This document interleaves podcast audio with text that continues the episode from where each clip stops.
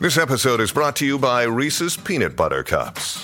In breaking news, leading scientists worldwide are conducting experiments to determine if Reese's Peanut Butter Cups are the perfect combination of peanut butter and chocolate. However, it appears the study was inconclusive, as the scientists couldn't help but eat all the Reese's. Because when you want something sweet, you can't do better than Reese's. Find Reese's now at a store near you.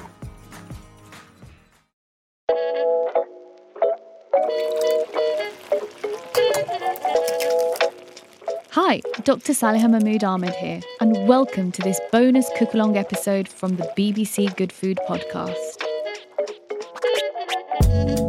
In this week's podcast, I talked about my favourite dish, and here I'm going to give you my recipe for lamb and sweet pea samosas.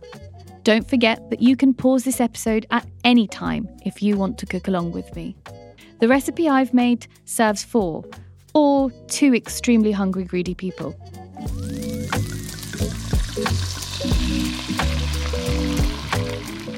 For this recipe, you'll need, for the filling, one hundred fifty grams of fatty lamb mince. Fatty is essential. A heaped teaspoon of cumin seeds. Be generous with all of your spices, please. Half a teaspoon of garam masala. A teaspoon of ginger paste. A teaspoon of garlic paste, half a teaspoon of paprika, not essential but really good for that fiery red colour, two teaspoons of tomato puree, great for that umami, one hundred grams of defrosted peas, three to five green chilies depending on how much of a chili lover you are, finely sliced of course. And then for the pastry, you need one hundred fifty grams of plain flour, a teaspoon of salt, two tablespoons of a light olive oil, one teaspoon of nigella seeds, which is completely optional really, and vegetable oil, plenty of it for deep frying.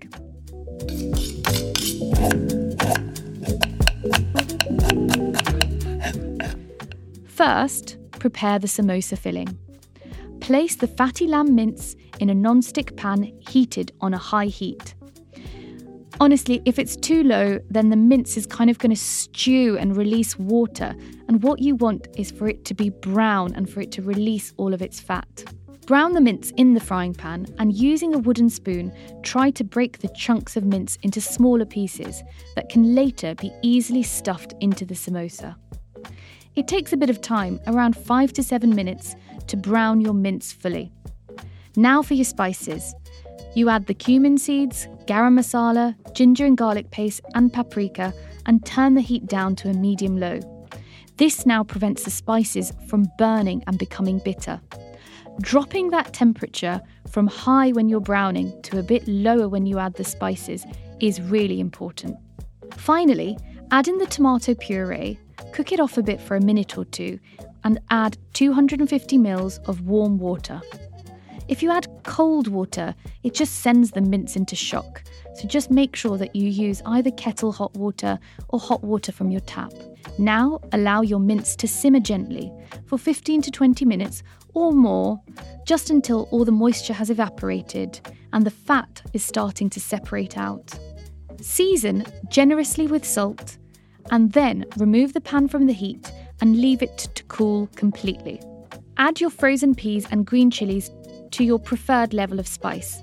I do really like them hot, so I often opt for five green chilies, but I do appreciate that that might be a little bit too much for some people. When the filling has cooled completely, it's ready to use. In the meantime, you need to prepare your pastry. Put the flour, nigella seeds if you're using them, salt and olive oil into a large bowl. Add just enough water to form a dough, using your hands to bring the dough together. Knead everything gently until the dough no longer sticks to the bowl and then divide it into four small balls. Cover with cling film to prevent it all drying out. And you can leave it to rest in the fridge for around thirty minutes. But you can, if you're in a rush, just use it immediately as well. Roll each dough ball out on a lightly floured surface into a nice circle that's less than a millimetre thick and has a diameter of about twenty centimetres or so. You don't have to be completely exact, but this is a good guideline. Cut the circle in half down the centre to make two semicircles. Now, brush a little water along the straight edge of one semicircle and pick it up.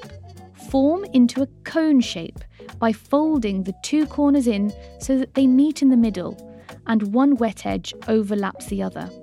Press the dough edges together to seal. You'll now have a dough cone in your hand. Fill the dough cone with your cooled filling to about three quarters of the way up.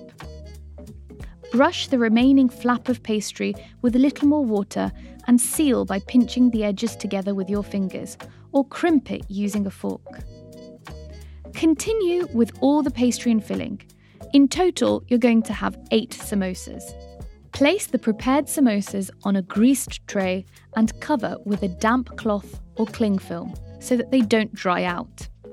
You can actually make these up to a day ahead and chill in the fridge, or even freeze them for another day. Simply defrost them for about an hour before frying. When you're ready to serve the samosas, heat some vegetable oil in a large pan or deep fryer. It's hot enough when a small piece of pastry dropped in sizzles immediately.